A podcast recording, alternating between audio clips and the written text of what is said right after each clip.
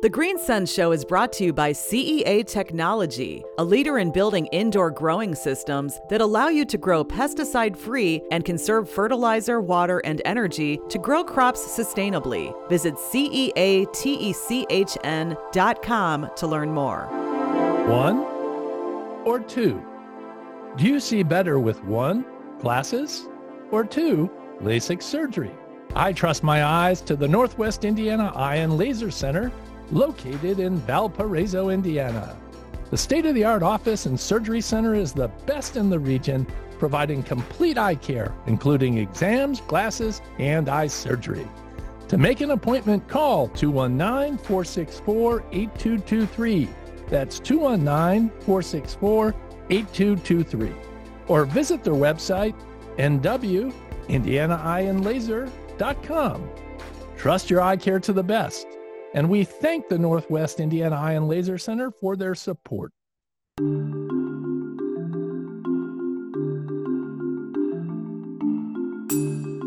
I'm Robert yep. Colangelo, and this is Green Sense, where we bring you eco innovations that are changing your world. Farming is a global business, and with the climate changing, it's harder to produce consistent crop yields outdoors. Additionally, consumers are demanding increasingly produced locally grown produce. How do you locally feed a growing global population with less arable land and a changing climate? One answer grow indoors using new technology. Joep van den Bosch is the Chief Strategy Officer for the Ridder Group, a leading Dutch company that produces innovative technology solutions for controlled environment agriculture, or greenhouses and indoor vertical farms. We'll discuss the state of the global CEA market its challenges, and how technology can be a solution. Joining us all the way from the Netherlands is Joep van den Bosch, CSO of the Ridder Group. Joep, welcome to Green Sense. Yeah, I'm pleased to be here. Thank you for uh, for inviting me, uh, Robert. It's always nice to uh, to be on your show and to share, yeah, some of my uh, my experience uh, in the CEA market. And where are you calling from? I'm I'm calling from the the, the Westland area the Westland area is the yeah the the, the home base for uh, for Ridder, and that is uh, yeah.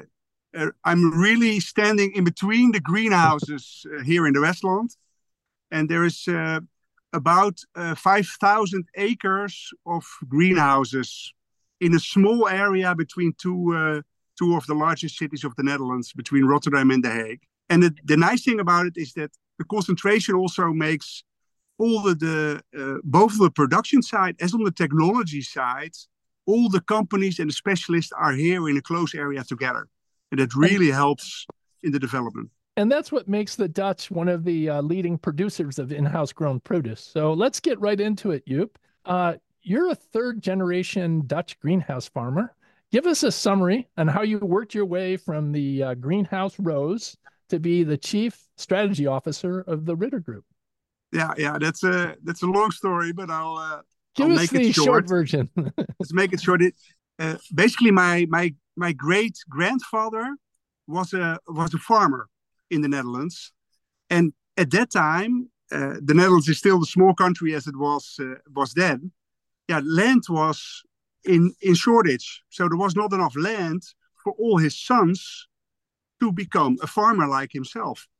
So he divided up the pieces of land that he had into smaller pieces, but still had to feed multiple families. And that is more or less how, by more intensive use of the available land, how the greenhouse industry started. And it's and it's still it's still developing to become more intensive, to better use uh, uh, the, the the land that is available uh, for farming, and the last few years with the additional challenge to do it also more sustainable with less use of resources. And so the demands are still still climbing, and it's it was interesting uh, 30 years ago, but it is still interesting today. I'm the first generation of our family that is not becoming a farmer himself, but I stayed close in the industry, and from an early uh, age after college, I started in greenhouse technology, and that is uh, now more than 30 years ago that I've been involved in all kinds of uh, technology companies developing solutions for greenhouse farmers. And that's why we had you on the show. You have an excellent global perspective on this industry. So, Ridder is a leading manufacturer of innovative growing technology. As I mentioned in the introduction, you make things for greenhouses and indoor vertical farms. Anything you'd like to add to that? No, that's the, the that's the the focus, and and in that sense, indoor farming is the right definition because sometimes it's called greenhouses, sometimes it's called uh, vertical farming, but it is protected farming. So in an in a controlled environment and Ridder is is not a company that is that is building greenhouses or indoor farms. Yeah, we are a real technology supplier. Say call it a system integrator, where we supply the control systems inside the greenhouse. And traditionally, that is uh, say for for climate, energy, labor management. And the last few years, we are really adding new technologies to it. And the two main ones that are uh, where we really see possibilities is the application of AI. So how can with the use of AI, how can you improve the results of the crop and uh, robotization with the shortage of labor globally? How will that help? And and we see that in outside farming as well. But in inside farming, you you have a much more controlled environment already. So we feel that there's a lot of uh, upside, and and that's part of what makes my job also interesting that yeah you every time you look there's new technology on the horizon that uh, that can further improve the, the farming business well we'll get into both of those topics uh, uh, later on in the show but i just wanted to set the stage that not only do you have the uh, indoor growing in your genes but uh, you also have the technology uh, through working in this field so when we last had you on the show, which was several years ago, you were the chief technology officer. You're now the chief strategy officer. Tell us how your role and responsibilities have changed.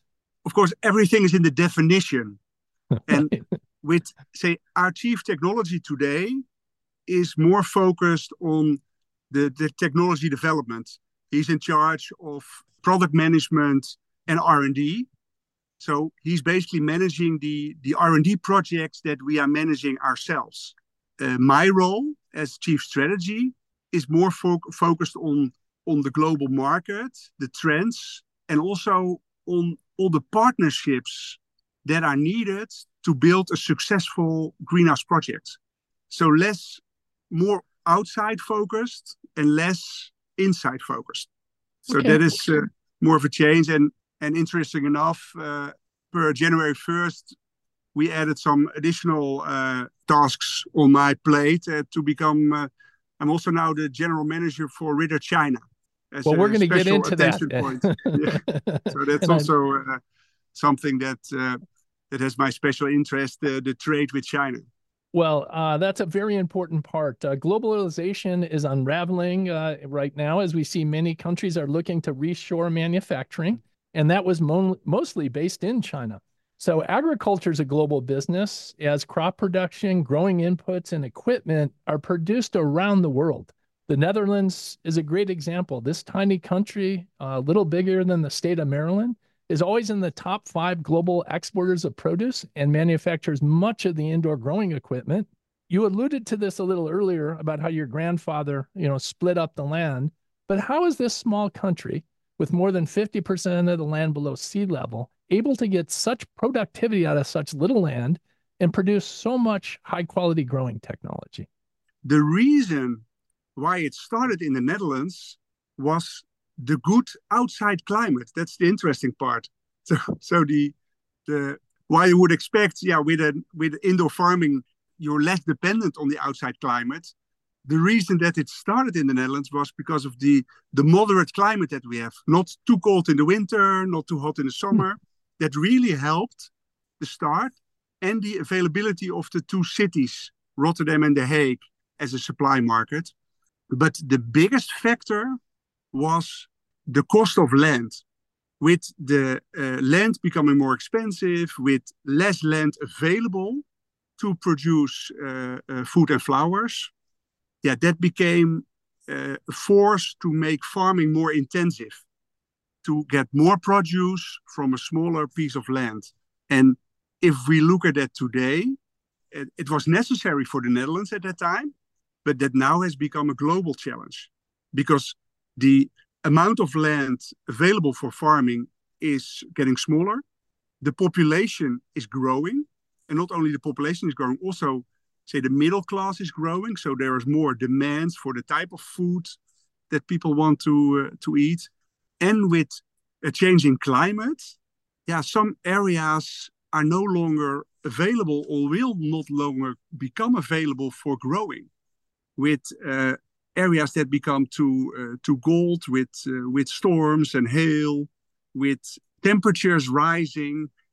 Yeah you can imagine if you compare to to a US perspective yeah will it be possible in the future for say part of Texas and Arizona to grow crops outside when the temperature rises another uh, uh, 5 degrees?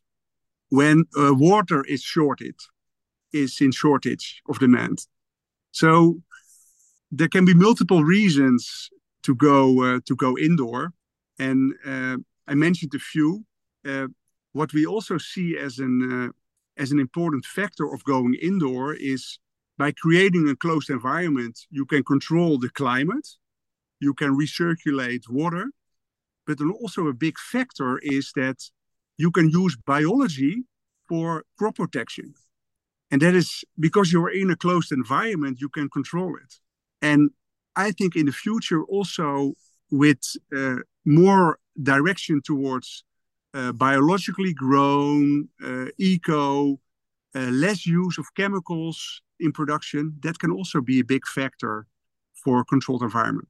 Well, as you stated, controlled environment has many benefits, but there's a lot of headwinds in the CA industry these yeah. days. Yeah. Weather, even though you, can control the climate, has some impact. There's labor shortages, there's rising costs to build and operate indoor farms, getting the uh, produce uh, to the end user through distribution, and then, of course, these geopolitical challenges, just to name a few. So I'd like to go down that list and have you share your sp- perspective on each of those areas. And I'd like for you to tell us about what you see as the challenges and both the opportunities that these create. So yeah, the first yeah. is weather. Uh, what are the challenges and opportunities for CEA due to volatile global weather events? We know that this impacts outdoor farming much. Does weather impact indoor growing? Yeah, interesting enough, and you experienced it yourself mm-hmm. in your indoor farm, uh, Robert, is that although you have control over all the factors of the climate, the outside still has some impact on what happens uh, inside. But in general, the, the indoor farming is really avoiding the risk of losing crops. Because in the in the open field uh, with flooding with storm with hail you can use your crop and therewith your income as a farmer. And, you, and what you were yeah what you were alluding to was that uh, we grew even in uh, 40 below zero weather but the trucks couldn't get to our farm in the heavy yeah, snowy yeah, days. Yeah, so that could be an issue. I'm sorry i didn't to cut that, you off. Did you have so, another but, point? but you can imagine the the indoor farm with all the all the changes if there is an, uh, a storm a flood that with indoor farming you can secure uh, your food but but logistic is also an important one because you say weather uh, we saw with with the covid pandemic that transportation can also be an issue. If you're if you would like you to have uh, say your lettuce or strawberries uh, in boston most of them are today produced in California and Arizona. Yeah, what what happens if uh, logistics stops? Hmm. It's easier when you grow them around the corner and to have them uh, uh, supply locally. So weather has also an impact on, uh, on logistics in, uh, in that part. And we're going to get into distribution a little later. Hmm. Uh, but the hmm. next one, and this is a big issue, and it's global, which perplexes me. I don't understand why. Farming is very hard work. And there seems to be a global shortage of workers and wages on the rise. You know, you have a better global perspective. First, is that true? And what are the challenges and opportunities that labor is creating? For many growers, uh, labor is an uh, is a really a headache uh, to organize. Sometimes they say it with managers uh, uh, when they don't like the person. They say, "I wish you a lot of employees to deal with." But what we see on a global basis, and it's not even not only in say the the, the countries where there's the high salary cost, we see it basically globally that the simple manual labor is no longer attractive for uh, for young people to work in. Hmm. So people are interested to work in the greenhouse industry, but then uh, to go after the biology or to look after the technology. But nobody is interested in picking the tomatoes because it is repetitive work. It is uh, no skilled uh, labor. So it, the, the, the wages are, uh, are not good. And we see it in, in the US, for instance, that in a lot of the greenhouses, we need workers from Mexico to do that, that work. But the interesting part is that we see it globally. In the north of Mexico, they get people from the south of Mexico to work to pick the tomatoes. In France, they get people from uh, Algeria. In Spain, they get people from Morocco. In the Netherlands, they get people from Poland to do it. And in Poland, the greenhouse growers get people from the Ukraine to do the work. So basically, in every country where we are, we see that local people are not willing to uh, to do that low skilled labor uh, anymore. And, and an example uh, closer by uh, your place is uh, you know the project uh, AppHarvest that really put down high tech greenhouses, state of the art in technology. They put the project there because also from a government point of view, it was creating jobs in that area. And they were able to fill the the, the more skilled labor jobs, but the no skilled labor jobs they were impossible to find. The the mine workers were not willing to uh, to work uh, uh, in a greenhouse to pick the tomatoes. So labor is an uh, is a is a big issue for all growers in the world. Where, where's that, the opportunity? That, yeah, the opportunity is of course in uh, in organizing uh, the work, changing the growing systems, for uh, robotization and automation. And there's a lot of opportunity uh, uh, there. And it took a while. In, in, in some products, it's already quite advanced. For instance, in the in the, the potted plants, flower flowering industry, it's already more advanced. In the vegetable growing, it is just starting and Ridder is involved in that with uh, with the development of a uh, tomato picking robot and we're going to get Where, into that in a second. Yeah, uh, yeah. But uh, the next one I wanted to move on to was capital. For a long time, billions of dollars of venture capital were invested in greenhouses and indoor vertical farms. And now, with rising interest rates mm. and volatility, uh, a lot of this VC uh, money is on the sidelines. You have increased interest rates, so mm. it's making it difficult to finance construction of new farms using debt financing. So, tell me what is the status of capital and how's that impacting the development of new uh, facilities i would say it's uh, the interest rate is uh, is one factor uh, the second factor that we should not forget is uh, lack of uh, lack of return on investment. Because yeah the the the, the capital cost is is of course a big factor. But if your return is good enough then it's not a problem. And and what happened the last few years is both of them were negative. So the projects that were built with, say, the free money uh, didn't give the, the right return on investment because of uh, lack of knowledge, wrong decisions uh, uh, made. And of course, yeah, when the capital cost uh, got up, together with the rising cost of the raw material, the rising cost of energy, raw material, yeah, that really meant that that VC was losing his his appetite to invest. But I think the good news, Robert, is that uh, if I look for the last uh, uh, six months, we see that the interest is is getting back again because the the interest rate is really uh, uh, already stepping down, going to a lower level, and that that gives confidence of investments. But the investments that are made, they are really scrutinized on the the, the available technology, but also on the uh, forming partnerships with the right parties that also provide the knowledge of the growing because that's something that that was underestimated in the past people thought that when you buy the latest technology then it's an automatic and yes. uh, now you you've been a grower yourself robert so you know that there still is a lot of uh, yeah call it green thumb no knowledge that is needed to uh, to be efficient and therefore be uh, profitable and one thing I'd like to add, I think it was just the newness of the industry and such a large influx of capital. It just was not managed properly. But those are all good points. You you just alluded on this next one. It's rising cost. So in addition to the high cost of capital, uh, growers are experiencing Hmm. high costs of inputs. You know, their their fertilizers, their seeds, their their packaging. All this is squeezing their uh, meager profit margins. Uh, what do you see as the challenges and opportunities here? Yeah, I, I fully agree. Those costs are uh, they're all rising, and I don't see it come down, uh, Robert.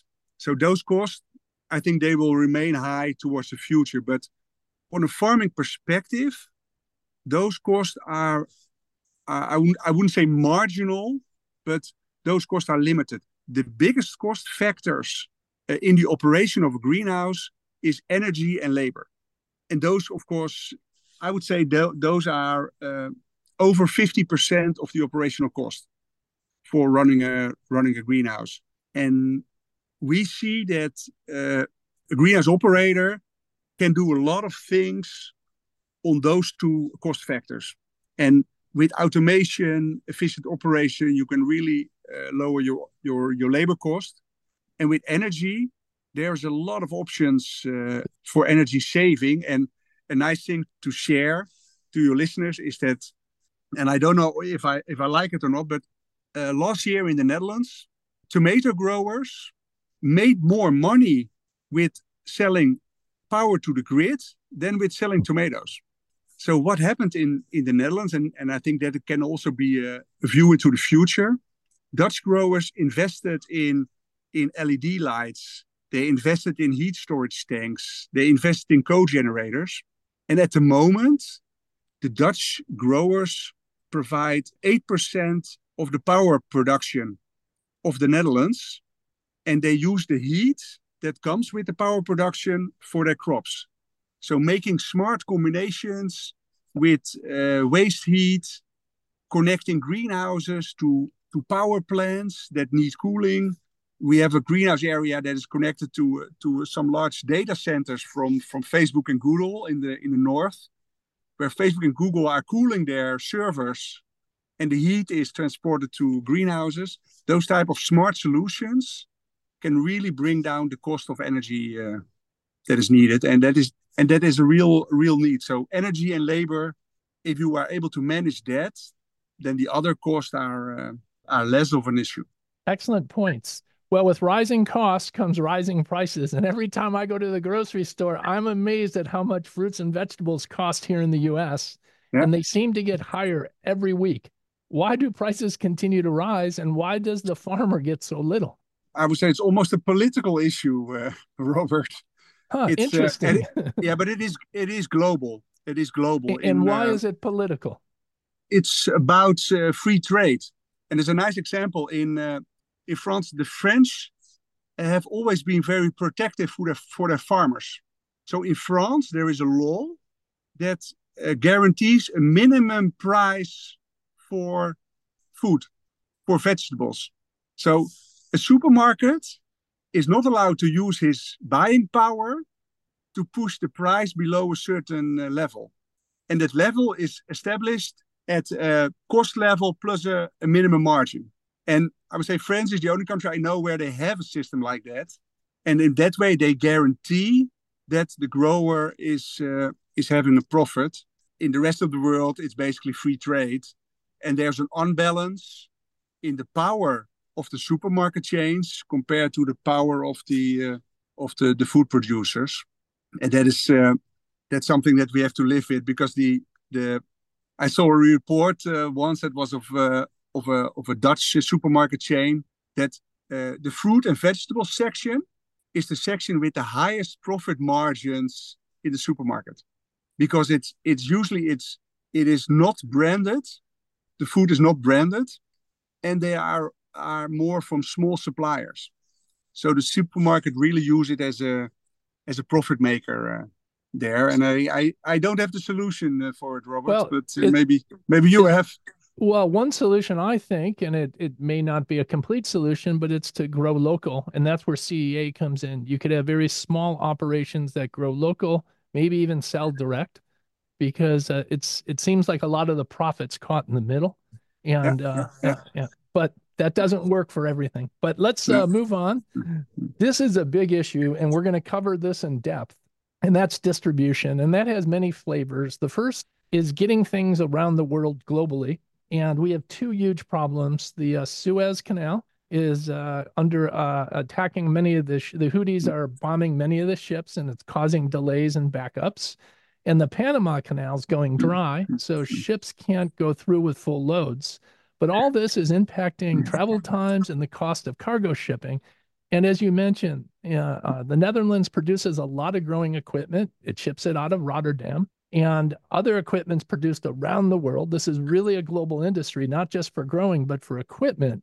So let's talk about these challenges for shipping and uh, what are the opportunities here. We feel the uh, uh, the shipping costs ourselves in our business. We see it as a as a factor that drives up our logistic cost.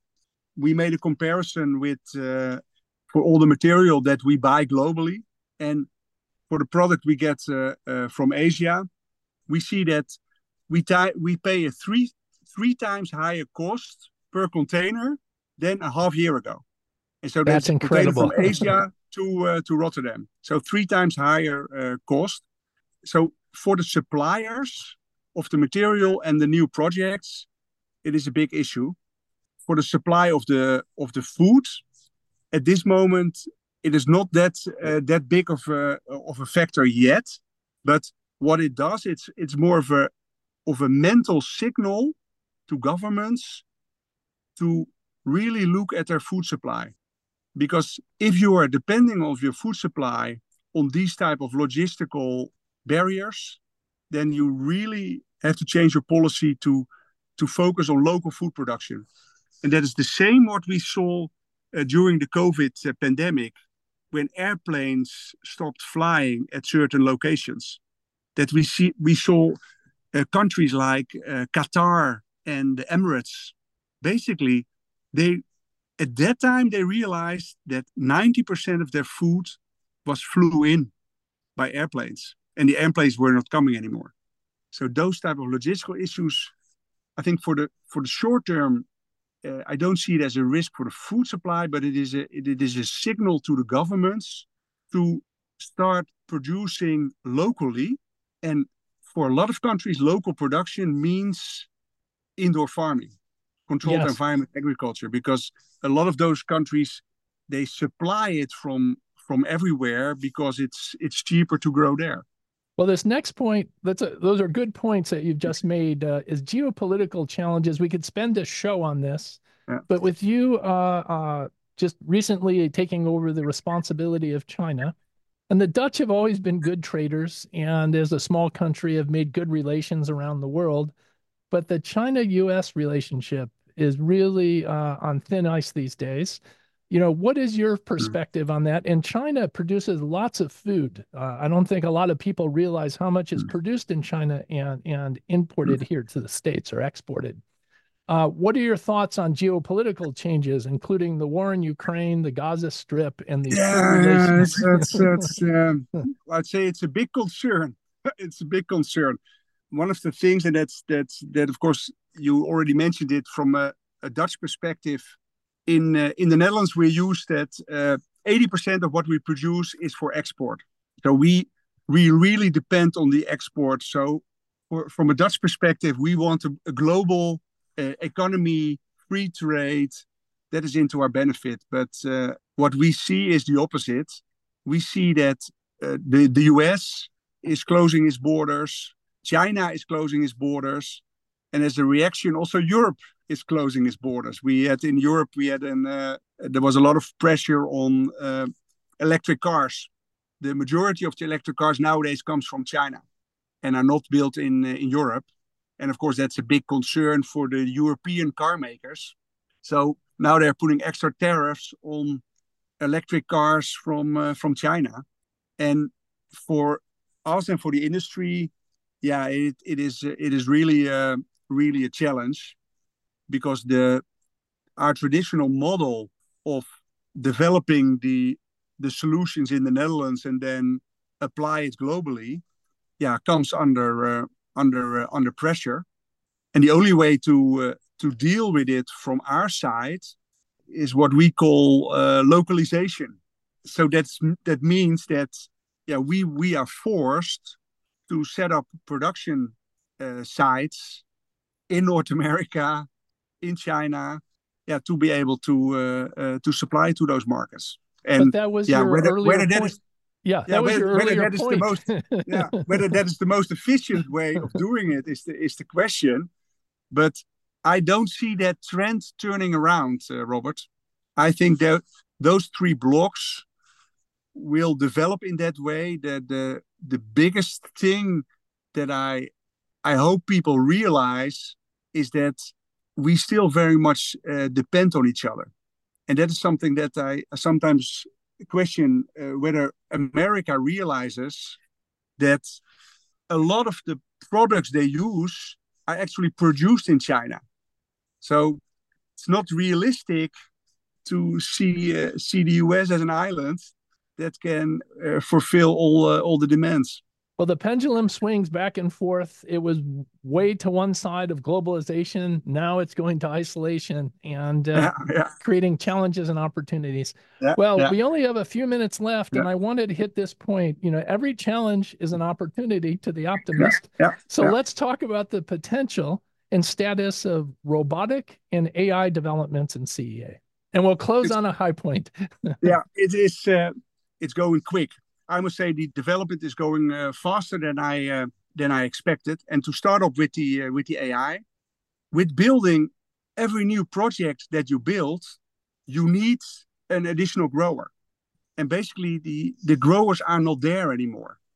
So that means that there are now multiple multiple companies pushing for the AI development, and we are making big steps. And with the application of AI, you, you could see it as, say, an, a growing recipe that the knowledge of the best tomato grower is caught in a growing recipe. And then from a, uh, from a central point, that growing recipe is controlling the greenhouse on the ground.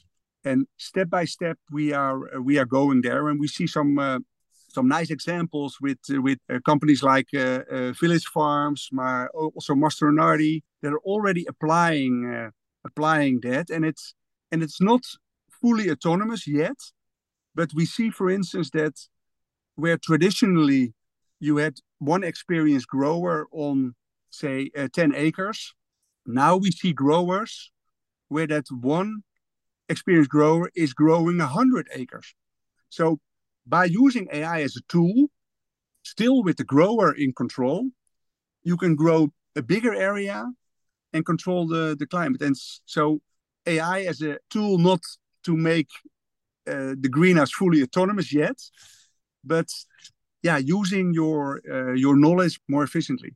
And well, that's, that's, that's amazing. And when you talked about 100 acres, that was indoors, and to to think that you can leverage uh, a human's knowledge with computers uh, that that sounds like a great solution, but like everything, it takes time. But AI uh, learns very quickly, so I'm sure we're getting up yeah. that curve. Yeah. So so in so in that sense, in the farming, AI is of course discussed for different industries, but in the in the farming industry, it can really help to uh, to become also more efficient and more sustainable by use by capturing the knowledge of growers worldwide. It's some people think that with uh, with AI, you you put a lot of data together and then the model will come out. I don't personally don't believe in that. I but I believe it as a tool where you can capture the knowledge of uh, the most experienced grower and share that to others. Joep, is there any sage advice that you have to offer for those that are in CEA or looking to enter the market? I would say the, uh, of course, the, the biggest advice is uh, ask around, gain knowledge, gain knowledge before you invest get good partners around you and there's a yeah there's a lot of experience uh, already out there.